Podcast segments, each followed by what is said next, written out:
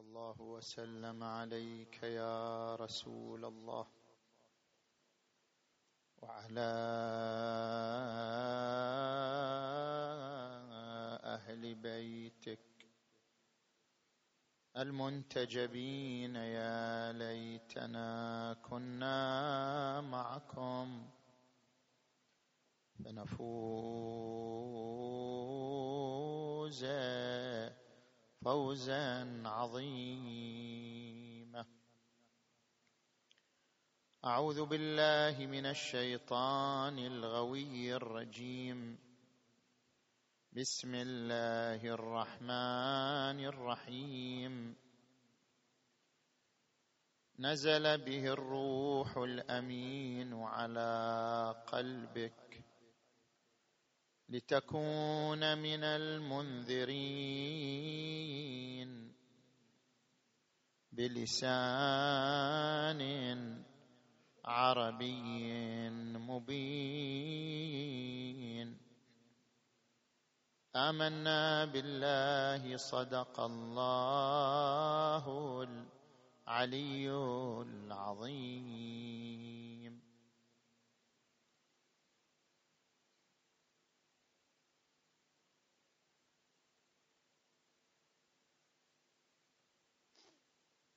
في بعض الدراسات التي كتبت حول القرآن الكريم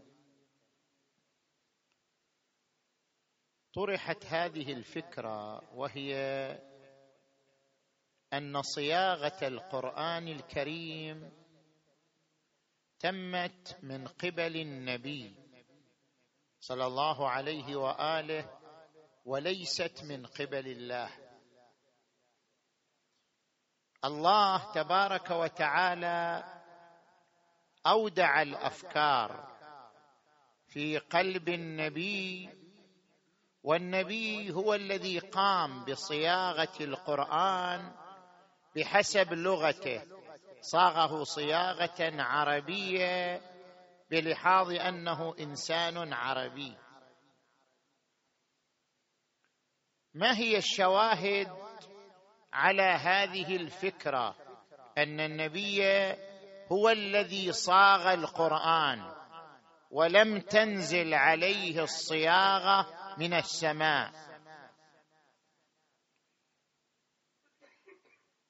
صاحب هذه الفكرة يقول إذا استقرأنا القرآن الكريم وجدنا أن القرآن مليء بالثقافة العربية.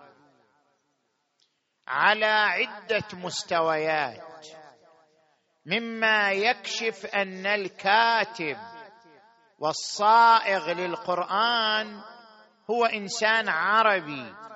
لذلك انعكست ثقافته العربية على القرآن الكريم.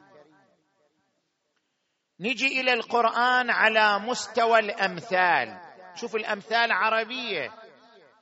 مثلا عندما يقول القرآن مثل الذين حملوا التوراة ثم لم يحملوها كمثل الحمار يحمل أسفارا. حمار مثل عربي لمن لا يفهم لمن لا يعلم. لمثل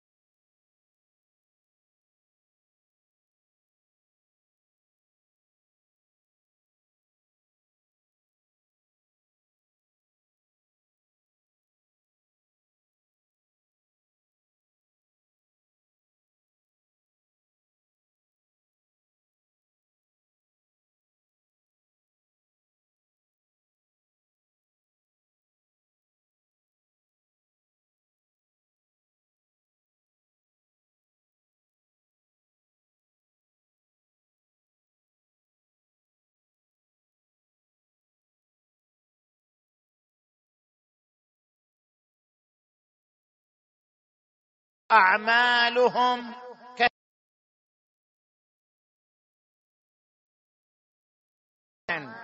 حتى إذا جاءه لم يجده شيئا ووجد الله عنده. هذا ما يلتفت إلى غير العربي. العربي يعيش في الصحراء ظاهرة السراب وأنها لا تعني شيئا كسراب بقيعة. يحسبه الظمآن ماء. المستوى الثاني هو أن القرآن استخدم الثقافة حتى في تصوير الجنان. شوف القرآن من يصور الجنة يصورها بطريقة عربية. مثلا عندما يقول فيهن خيرات حسان حور مقصورات في الخيام. يعني الإنجليزي ربطه بالخيام. شنو علاقته بالخيام؟ يصور الجنة أنها فيها خيام وفي الخيام حور. حسان حور مقصورات في الخيام. إن إنس قبلهم ولا جان. حتى الجنة أصبحت عربية بصورة عربية. ثالث نلاحظ أن القرآن الكريم في الأحكام الشرعية انتهج الجذور العربية. كيف؟ يعني مثلا عندما يأتي للأحكام الكبيسية السنة الشمسية. اتبع السنة الأشهر العربية. إن عدة الشهور ويقول في آية أخرى يسألونك مواقيت للناس. وهذا نظام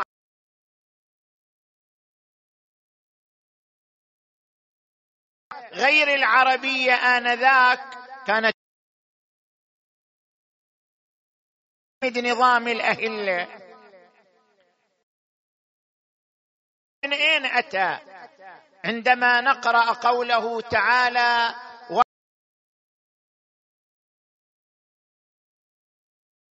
الله خمسه وللرسول.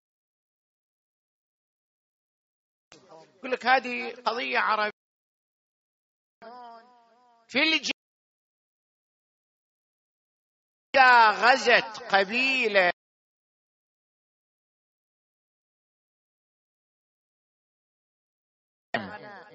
إذا أخذت الغنائم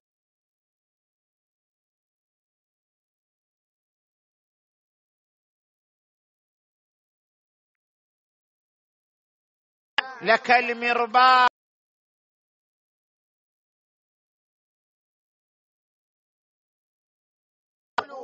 قائد الغزو. ياخذ ربع الغنيمة. والباقي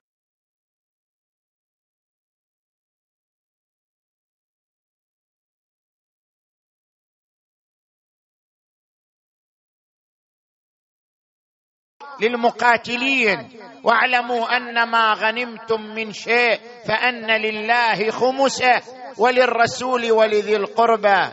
اذا جذور الخمس أيضا هي جذور عربية ثقافة عربية. عندما نلاحظ هذه المستويات الثلاثة مستوى الأمثال مستوى الأحكام الشرعية مستوى الحديث عن الغيب نرى أن الثقافة العربية تملأ القرآن. هذا شاهد على ماذا؟ شاهد على أن الذي صاغ القرآن هو النبي وليس الله. هو إنسان عربي. الله أعطاه أفكار لكن هو قام بصياغتها بلغته وطرح أمثال ضمن الصياغة أمثال عربية وملأ القرآن بالصور العربية. فاذا هذا القرآن ليس صياغة من قبل الله عز وجل. هذه صياغة بشرية من قبل النبي العربي. زين؟ هذه هي الفكرة المطروحة في بعض الدراسات عن القرآن الكريم. نحن عندنا عدة ملاحظات على هذه الفكرة المطروحة في بعض الدراسات عن القرآن الكريم. الملاحظة الأولى من نجي إلى القرآن الكريم نجد أن القرآن نفسه يصرح أنه صيغة من قبل الله. يعني أن صياغة العربية كانت من قبل الله عز وجل. مثلا الآية التي قرأناها نزل به الروح الأمين على قلبك لتكون من المنذرين بلسان هو نزل بلسان. نزل به الروح الأمين بلسان عربي مبين.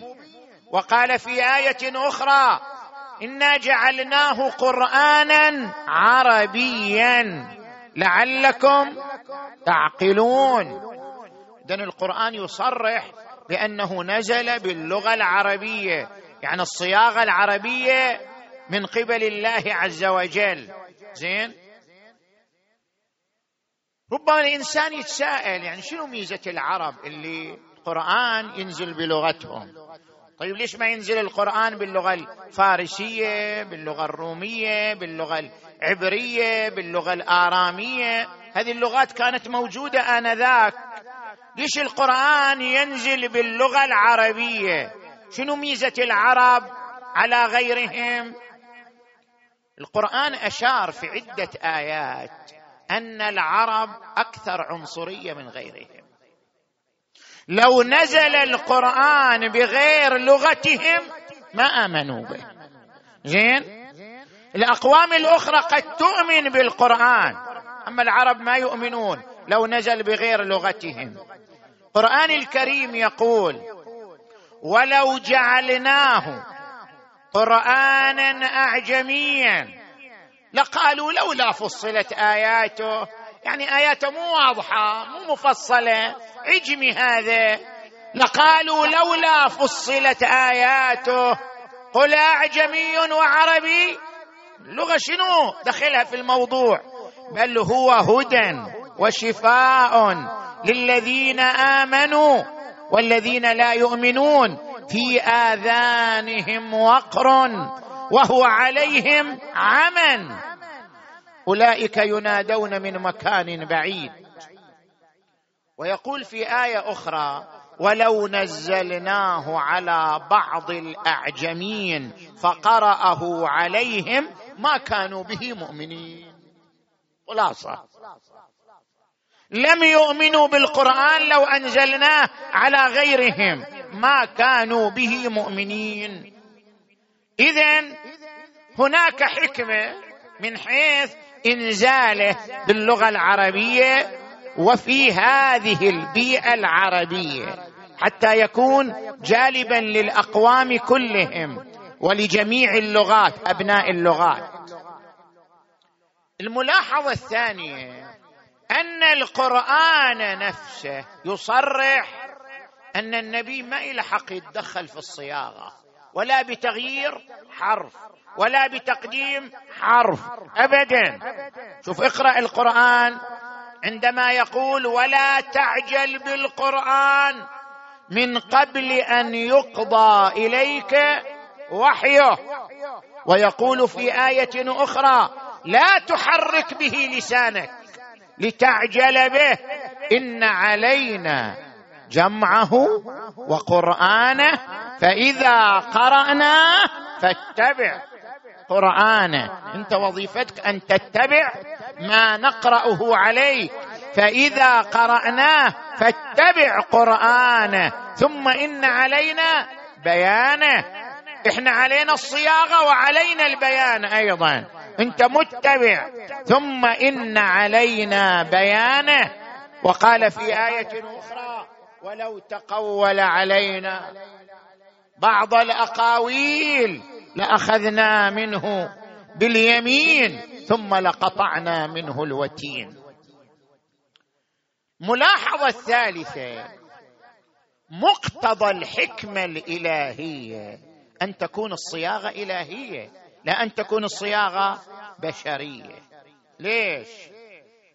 الحكمة هي أن تختار الوسيلة المضمونة لتحقيق الهدف. أنت من تخلي براسك هدف معين. إذا كنت حكيما لابد تختار الوسيلة المضمونة في الإيصال إلى هذا الهدف. الحكيم هو من إذا حدد هدفا اختار وسيلة مضمونة مئة بالمئة أن توصله إلى ذلك الهدف. أما وسيلة قد توصل ثمانين بالمئة إلى الهدف أو عشرين بالمئة إلى الهدف. هذا يتنافى مع الحكمة. لابد أن تكون الوسيلة مضمونة مئة بالمئة في الإيصال إلى الهدف. نجي إلى القرآن الكريم. ما هو الهدف منه الهداية القرآن يصرح. إن هذا القرآن يهدي للتي هي أقوم. ويقول في آية أخرى ألف لام ميم ذلك الكتاب لا ريب فيه هدى للمتقين. ويقول ونزلنا عليك الكتاب تبيانا لكل شيء وهدى ورحمة وبشرى للمسلمين. القرآن كتاب هداية. طيب إذا كان الهدف من القرآن هو تحقيق الهداية يجب أن تكون الوسيلة في تحقيق الهداية. وسيلة شنو؟ مضمونة.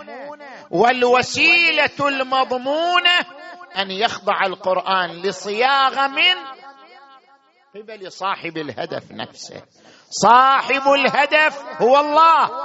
فالوسيلة لكي تكون مضمونة. مئة بالمئة لابد أن تكون صياغة إلهية. فالقرآن معنى ومضمونا وصياغة من قبل الله. إذا صار مضمونا وصياغة من قبل الله كان وسيلة مضمونه لتحقيق الهدف بلا تخلف في حرف وبلا تخلف في كلمة. اذا هذا الطرح غير معقول. ان تقول أن القرآن صياغة بشرية.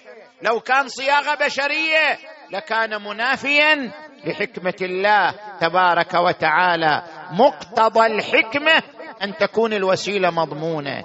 ولا يمكن أن تكون الوسيلة مضمونة إلا إذا كانت صياغة إلهية منه تبارك وتعالى. نجي إلى الملاحظة الرابعة.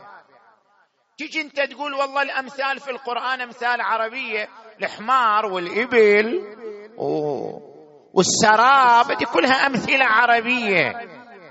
صحيح القرآن فيه أمثلة عربية لكن في أمثلة أيضا عامة لجميع اللغات ولجميع الأقوميات ولجميع الشعوب.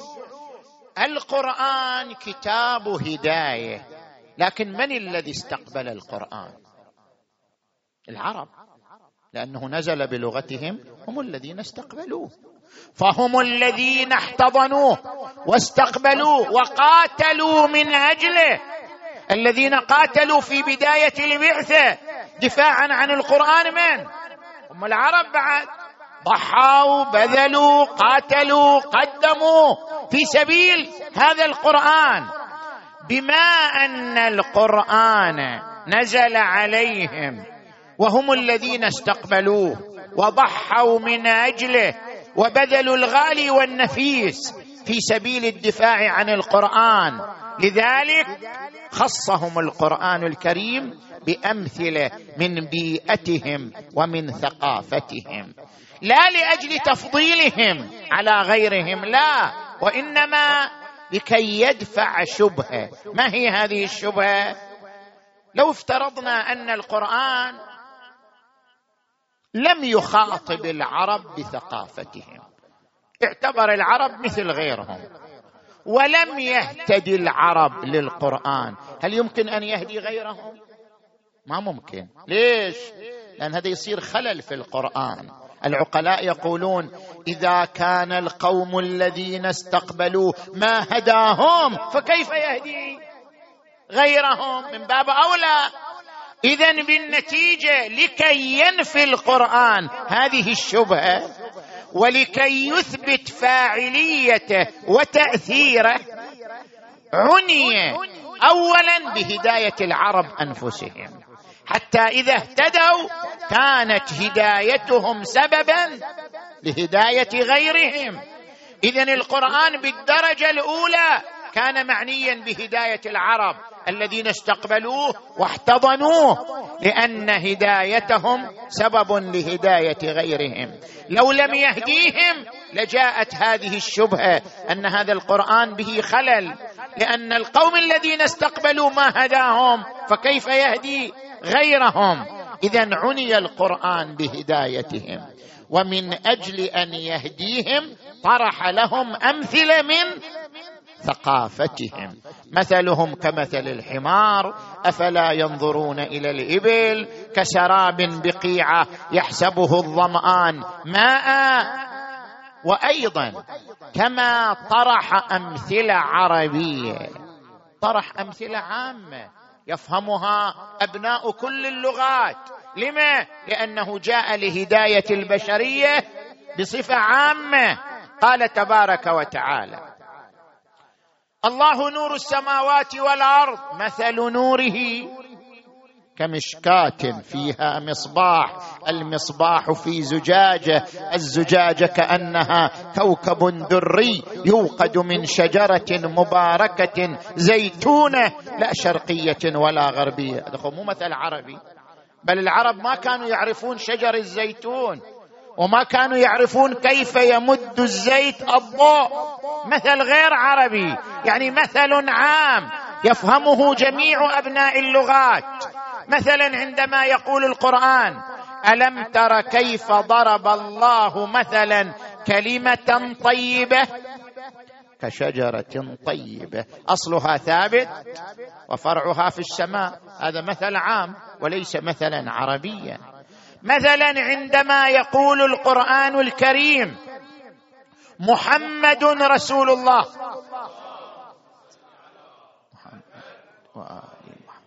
والذين معه أشداء على الكفار رحماء بينهم تراهم ركعا سجدا يبتغون فضلا من الله ورضوانا سيماهم في وجوههم من أثر السجود. ذلك مثلهم في التوراة ومثلهم في الإنجيل. ما هو؟ كزرع أخرج شطأه. كزرع أخرج شطأه ثم يذكر بقية. هذا المثال التمثيل بالزرع الذي يخرج شطأه فآزره فاستغلظ فاستوى على سوقه. يعجب الزراع. مو مثل عربي. أصلا البلاد العربية ما كانت الجزيرة العربية بلاد زراعية. هذه أمثال يفهمها كل الشعوب وكل القوميات. القرآن عندما يقول مثله كمثل الكلب. بعد الكلب في الثقافات كلها موجود.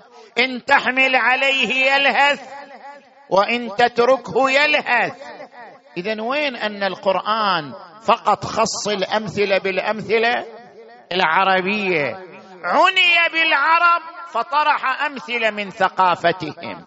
لكن لأن هدفه هداية البشرية كلها طرح امثله من جميع الثقافات تفهمها جميع أبناء الشعوب بلا استثناء وأنت ترى أمثلة كثيرة على ذلك. نجي إلى الملاحظة الخامسة. عندما يقال بأن القرآن الكريم اعتمد الثقافة العربية حتى في الأحكام الشرعية. بنى الأحكام الصوم والحج. زين بنى على الأهلة. يسألونك عن الأهلة. قل هي مواقيت للناس والحج. وهذه ثقافة عربية. لا هذا غير صحيح. مسألة الأشهر القمرية. الأشهر القمرية هي ظاهرة كونية. ما تختص بالعرب. مسيرة القمر هذه ظاهرة كونية الجميع يشاهدها على الأرض. هذا أمر لا يختص بالعرب. وبما أنها ظاهرة كونية لذلك يقول القرآن إن عدة الشهور عند الله اثنا عشر شهرا في كتاب الله يوم خلق السماوات والأرض. يعني هذه الظاهرة مو من الآن. هذه الظاهرة منذ أن خلق السماوات والأرض. هي ظاهرة كونية. اعتمد القرآن على ظاهرة كونية لأنه اعتمد على الشهور العربية. وعندما نراجع التاريخ السنة الشمسية كانت متعارفة فقط في الحضارة الفارسية. الحضاره الفارسية هي اللي كانت تعتمد السنة الشمسية وما زالت تعتمدها وإلا أغلب الشعوب بما فيهم العرب كانوا يعتمدون الشهور القمرية وليس السنة الشمسية. فإذا الشهور القمرية لا تختص بالبيئة العربية. ظاهرة كونية والقمر كما هو معلوم. تدري ضوء القمر له أثر على الحياة على الأرض؟ مع أن ضوء القمر مستفاد من الشمس مع ذلك هذا الضوء الخافت في الليل له أثر على الكائنات الحية التي تعيش على الأرض. له أثر حتى على مياه البحار في مدها وجزرها. له أثر على كثير من النباتات. لأن القضية مو قضية عربية. ظاهرة كونية. لها أثر على الحياة. على الأرض. اعتمدها القرآن في بعض الأحكام الشرعية كالصوم والحج وغيرها. تجي إلى مسألة الخمس. يقول لك الخمس هذا جذوره عربية. عرب تعرف كانوا قبائل. تتحارب وتتقاتل. قبيلة تغزو قبيلة. وكان عندهم قانون. إذا غزت القبيلة أخرى أخذت الغنائم. وإذا أخذت الغنائم ربعها للقائد. صافي مصفى. والباقي يوزع على بقية المقاتلين. قرآن هم اجى وقال الخمس بدل الربع. خففها شوية. الخمس للرسول والباقي لكم. هذا الكلام غير صحيح وغير دقيق. ليش؟ لأن حسب الثقافة الجاهلية ربع الغنيمة للقائد. معنى للقائد؟ يعني ملك شخصي يملكه ويورث ويصرفه على شنو؟ على شؤون الشخصية. بينما الخمس ليس ملكا يورث.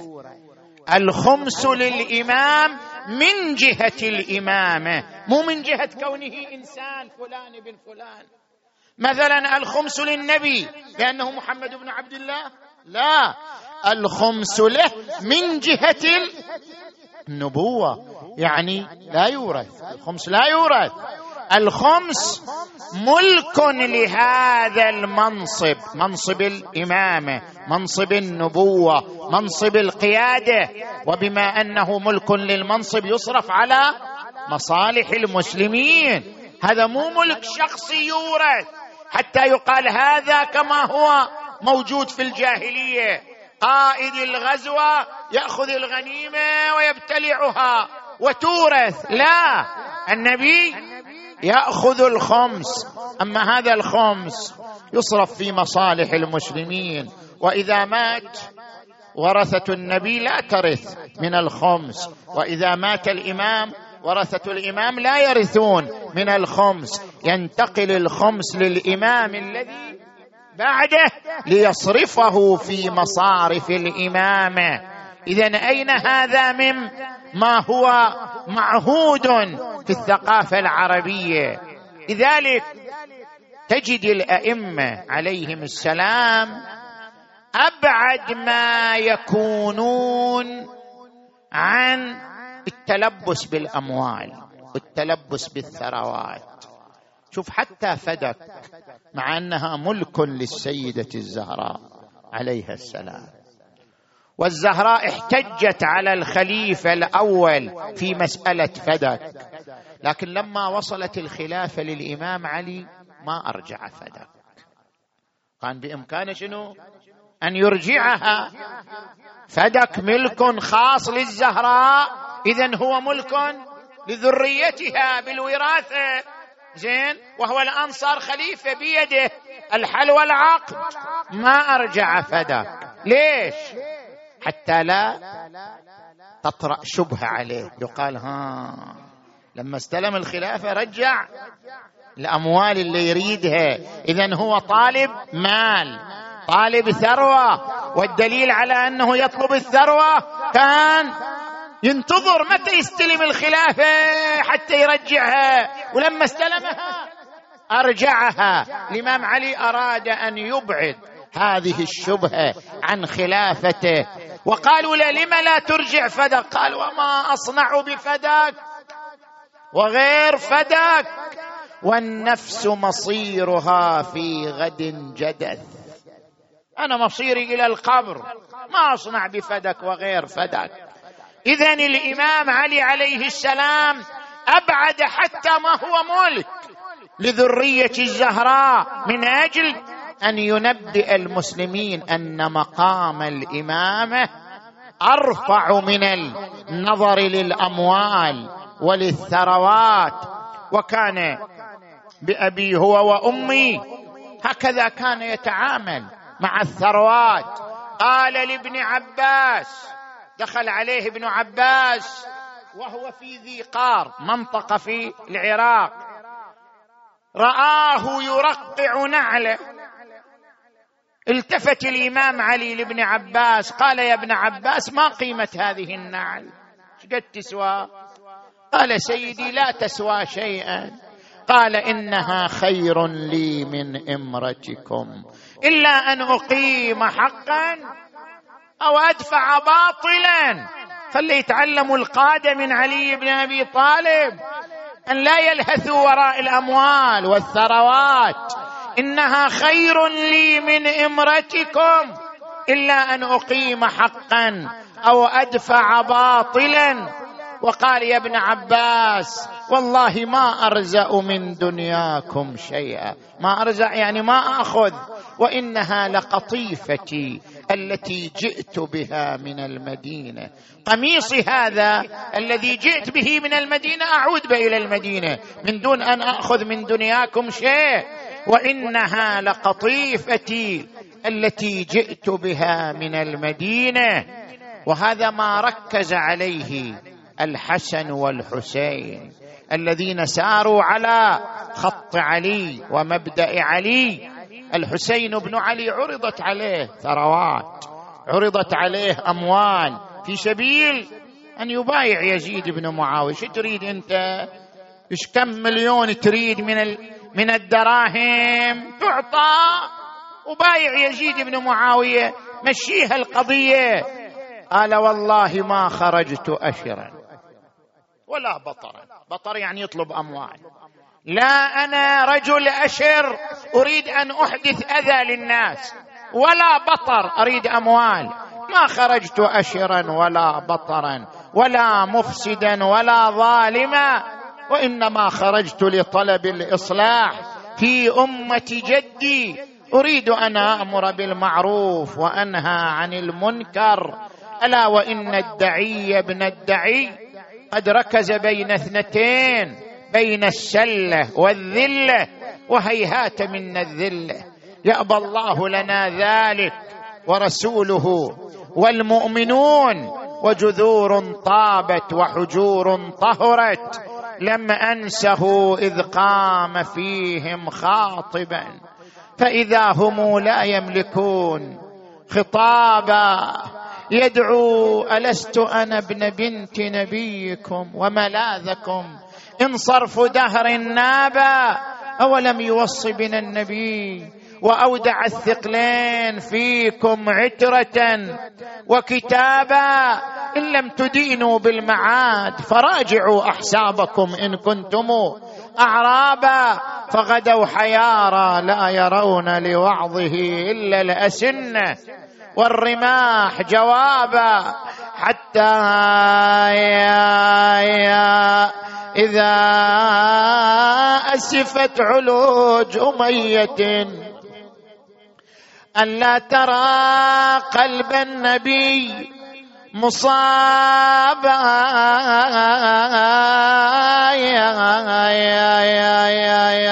صلت على جسم الحسين سيوفهم فغدا لساجدة الظبا محرابا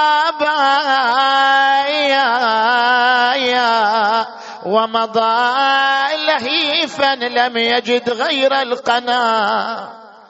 يا ظلا ولا غير النجيع شرايا. شرايا يا بايا وقضى نحبه شهيدا. مظلوما تسفي الرياح على جسمه وتظلله الطيور بأجنحتها.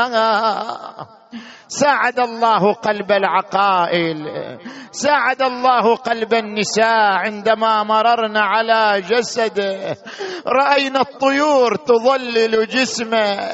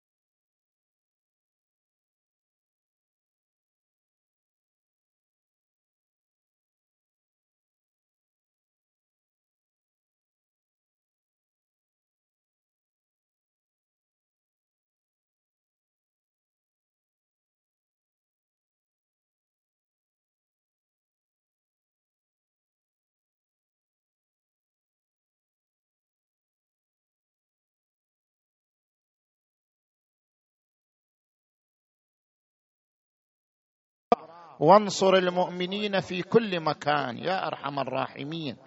اللهم صل على محمد وآل محمد. اللهم كن لوليك الحجة بن الحسن. صلواتك عليه وعلى آبائه. في هذه الساعة وفي كل ساعة. وليا وحافظا وقائدا وناصرا ودليلا وعينا. حتى تسكنه أرضك طوعا وتمتعه فيها طويلا. برحمتك يا أرحم الراحمين. وإلى أرواح أموات المؤسسين وأمواتكم وأموات المؤمنين والمؤمنات. الفاتحة تسبقها الصلوات.